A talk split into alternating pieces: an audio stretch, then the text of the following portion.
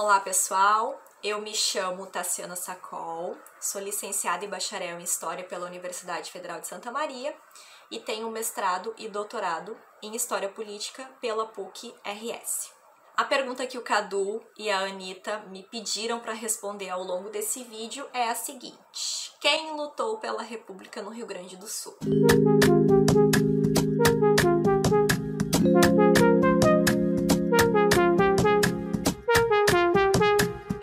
Começar a responder ainda, eu gostaria de agradecer ao Cadu e à Anitta pelo convite e dizer que estou muito feliz e honrada de participar dessa seleção de vídeos aqui no canal.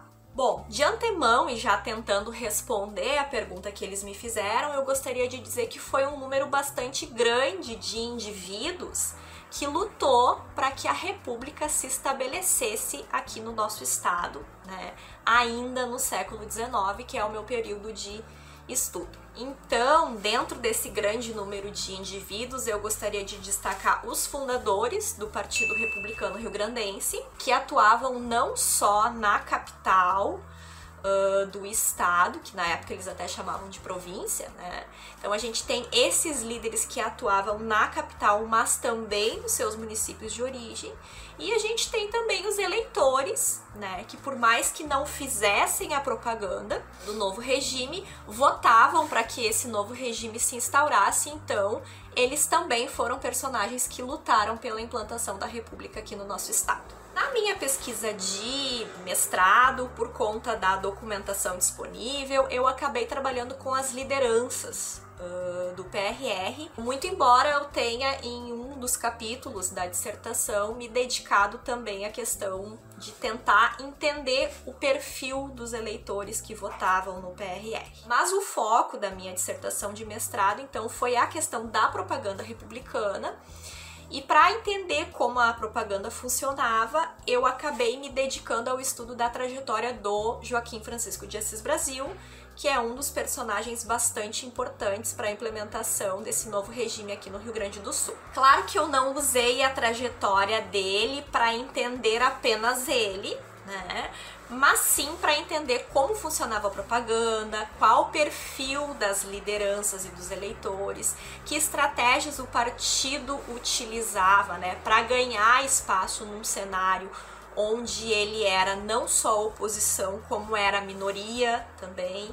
Então, tudo isso eu fui podendo desenvolver a partir das minhas investigações sobre essa trajetória do Joaquim Francisco de Assis Brasil. Bom, o que eu poderia dizer aqui no vídeo, então, né, é que o partido ele foi fundado em 1882, né?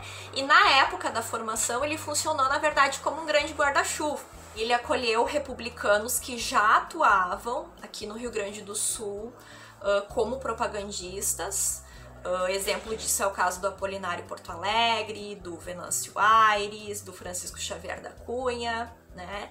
Mas acolheu também uma geração mais jovem, caso do Assis Brasil, do Júlio de Castilhos, Borges de Medeiros, Demetrio Ribeiro, Fernando Abbott, né? Então, uma geração mais jovem e que teve outra experiência que foi a ida para as faculdades, né, para as faculdades imperiais uh, no Rio, São Paulo, Recife. Né? Então, esses personagens que também fizeram parte do partido, uh, eles eram personagens uh, que tiveram uma experiência diferente, né? Porque tiveram contato uh, com outros personagens, com outras experiências republicanas e que acabaram, né, uh, trazendo muito dessas experiências aqui para o Rio Grande do Sul quando eles retornaram, né, já formados como egressos dessas faculdades imperiais. Então, quando o partido se formou aqui no Rio Grande do Sul, ele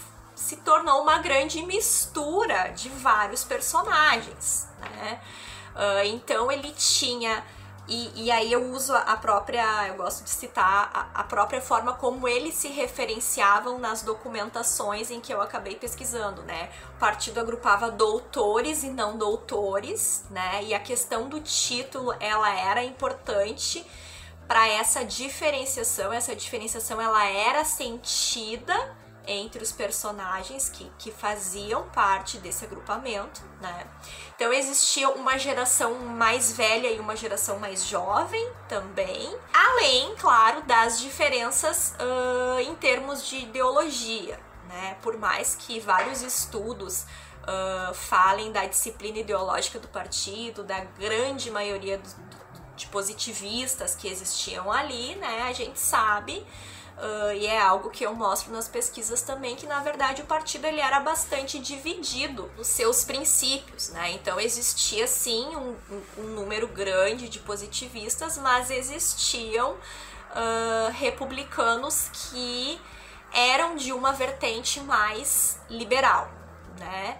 E essas diferenças ideológicas depois acabaram pesando bastante, fazendo que, com que, inclusive, rompimentos acontecessem é, dentro do, do partido. Né? O fato do partido ele ser bastante heterogêneo acabou se tornando, claro, né, um prato cheio para que as divergências e as dissidências começassem a acontecer logo após a instauração da República né? Eu digo sempre que todos eles tinham o mesmo ideal, que era a implantação da república. Mas que tipo de república implantar foi algo que começou a ser discutido e colocado em prática ao mesmo tempo uh, a partir de 1889 e a partir do momento que isso começa a ser colocado em prática começam a surgir as maiores divergências também. Bom, algo que eu, que, eu, que eu retomo assim nas pesquisas também tem a ver com o perfil socioeconômico. Né? Eu falei até agora de um perfil mais geral, né? Uh, desses republicanos que faziam parte né, das lideranças do PRR, mas eu também nas minhas, nas minhas investigações acabei me, me detendo um pouco sobre o perfil socioeconômico dessas lideranças. Né? A minha dissertação de mestrado foi defendida em 2013 na época em que eu defendi, existia ainda uh, um grande consenso, digamos assim, a respeito, na historiografia, a respeito de, do perfil desses líderes do PRR. Né? Então, o perfil que, com que se trabalhava na época ainda era de que foi um, um, perfil construído principalmente pela ciência política nos anos 80, né? Então se dizia que esses republicanos, os líderes do PRR, eles eram uh, de uma classe média urbana, eram profissionais liberais na sua grande maioria, advogados, médicos, né? E que não tinha vínculo nenhum com as elites mais tradicionais da província da província, principalmente com as elites da região da campanha. Isso é algo que eu revisitei Uh, esse perfil eu acabei revisitando e reelaborando né, com as minhas investigações, porque a partir do momento que a gente começa a, a analisar cada uma das trajetórias dos líderes do PRR, a gente consegue perceber né, que sim, eles eram profissionais liberais, médicos, advogados, na sua grande maioria, uh, mas eram profissionais que haviam se formado às custas, digamos assim, né, de um dinheiro, porque se formar naquela época era muito caro, uh, mas às custas de um dinheiro que vinha das atividades mais tradicionais, né, da pecuária e, e, e, da agricultura, mas principalmente da pecuária da região da campanha. Então eu faço um pouco essa discussão na minha dissertação de, de mestrado. Na década de 80, então, né, o PRR ele teve essa capacidade de agrupar vários nichos republicanos que eram muito diversos entre eles, né?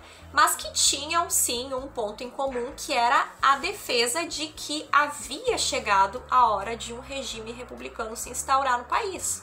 Então, quando a república se instaura, uh, esse ponto em comum ele não foi capaz de manter a unidade do grupo. E aí o que, que acontece logo após a implementação da República? Começa a surgir uma série de dissidências dentro do Partido Republicano Rio-Grandense, né?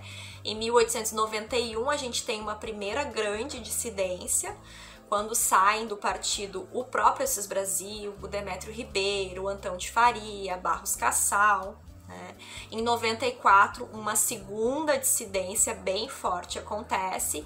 Em 1907, uma outra dissidência. E em 15, uma terceira ou quarta dissidência também se faz, mostrando então que aquela ideia de que o partido era coeso, era homogêneo, era disciplinado, na verdade era muito mais um discurso dos próprios atores né? Então era algo que eles faziam questão de mostrar através dos jornais uh, e do material que eles publicavam, de conferências que realizavam, né? Então essa unidade era algo que eles queriam mostrar muito mais para fora deles do que era algo que eles sentissem internamente, né? Na verdade, o PRR desde que surgiu ele era uh, esse grande guarda-chuva como eu falei no início do vídeo, que agrupava pessoas muito diferentes que tinham um ideal em comum, uh, mas que tinham muitas diferenças entre si também. Por conta dessas várias dissidências que foram acontecendo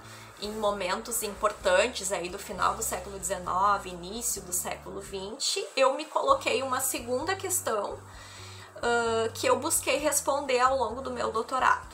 Né? E aí o que eu me perguntava era o que levava esses personagens a romperem com o partido logo depois, né, que ele havia deixado de ser oposição e se tornado situação. Então essa foi a questão que eu me coloquei uh, ao longo do, do doutorado e que eu busquei responder. O que levava essas pessoas a romper, né? Por que os conflitos aconteciam? E a partir dessas perguntas eu acabei tentando entender um pouquinho como funcionava melhor como funcionava o partido. Então, a minha estratégia ao longo do doutorado foi analisar uma série de situações de rompimento em que alguns personagens estiveram envolvidos, né? Então, eu peguei cada uma das situações como aconteceu o rompimento do Assis Brasil com o partido, como aconteceu o rompimento do Demétrio Ribeiro com o partido, do Fernando Abbott, quais as questões estavam em jogo em cada uma dessas conjunturas, né? E a partir da união desses elementos, do que estava sendo disputado por eles, eu acabei por concluir que o PRR, na época em que se formou e esteve à frente do Comando Estadual do Rio Grande do Sul, ele era um partido como qualquer outro do período. Como qualquer outro partido, ele abrigava várias facções que disputavam entre si cargos, espaço de influência, visibilidade dentro do partido, mas também disputavam a possibilidade de beneficiar amigos, correligionários e familiares, né, a partir, né, do, do espaço que dominavam na, na política. Além dessas questões todas, também eles brigavam por questões ideológicas e isso acabava por ocasionar os rompimentos. Então, essa série de, de motivos, né, uh, elas acabar, eles acabaram gerando as dissidências e, e também ajudam, né, a pensar um pouco como era o funcionamento e a dinâmica interna do, do partido. Desses republicanos que eu investiguei, né, Uh, existem trajetórias mais longevas na política, como é o caso do Assis Brasil, né, que apesar de dissidente, então ele começa uma trajetória ligado ao PRR, depois, em 91, ele se desliga. Em 1907, ele está vinculado a um outro partido que faz oposição ao PRR. Depois, em 1923, ele está vinculado à Revolução de 23. Né? Então, ele teve uma atuação bastante longeva na política, apesar de ter saído do uh, Partido Republicano Rio Grandense, que dominou uh, a política aí ao longo do período da República Velha. Então, assim como existe o caso do Assis Brasil, que conseguiu se manter ativo na política apesar de ter deixado o PRR, a gente também tem exemplos de trajetórias que foram menos bem sucedidas na política, né? Que seria o caso, eu diria, do Demétrio Ribeiro, né? Que era um positivista, assim como Castilhos, uh, mas que brigou com o PRR por uma série de questões, né, inclusive ideológicas também, né, ele era um positivista bastante uh, ortodoxo, e que quando rompe com o partido até tenta se manter ativo politicamente, mas não consegue né? Então, a desilusão do Demetrio Ribeiro com a República ela foi tão grande que ele acaba se afastando da política, vai para a Europa para residir lá e termina o resto dos dias dele residindo na Europa. Uh, afastado da, da política e, e, e das questões pelas quais ele tanto lutou no início da, da República. Cadu e Anitta me pediram para indicar a bibliografia. Eu gostaria de indicar então a minha dissertação de mestrado. Eu até tenho ela aqui impressa, mas uh, ela tá disponível uh, para baixar de forma virtual. Se chama Um Propagandista da República: Política, Letras e Família na trajetória de Joaquim Francisco de Assis Brasil, década de 1880. Uh, outro trabalho que eu gostaria de citar e de recomendar é uma tese de doutorado que foi defendida recentemente na URGS. É a tese de doutorado da Karina Martini se chama O Chefe Político das Mais Avançados Republicanos, Júlio de Castilhos e o Processo de Construção da República. Né? Então ela também com a partir de um trabalho de análise de trajetória consegue repensar um pouco como se construiu a República no Rio Grande do Sul. E um último livro que eu gostaria de, de citar também é o do Gunther Axt, né, A Gênese do Estado Moderno no Rio Grande do Sul, 1889 e 1929. É um texto bastante importante, né, uh, que fala de uma forma muito bacana sobre o período da República no Rio Grande do Sul. Uh, é uma leitura bastante importante para a gente entender os diferentes contextos, né? Uh, e para entender também a questão do coronelismo nesse período, tá? Eu agradeço a atenção de todos. Uh, e para finalizar, então, não esqueçam de se inscrever no canal, curtir o vídeo e compartilhar. Até a próxima!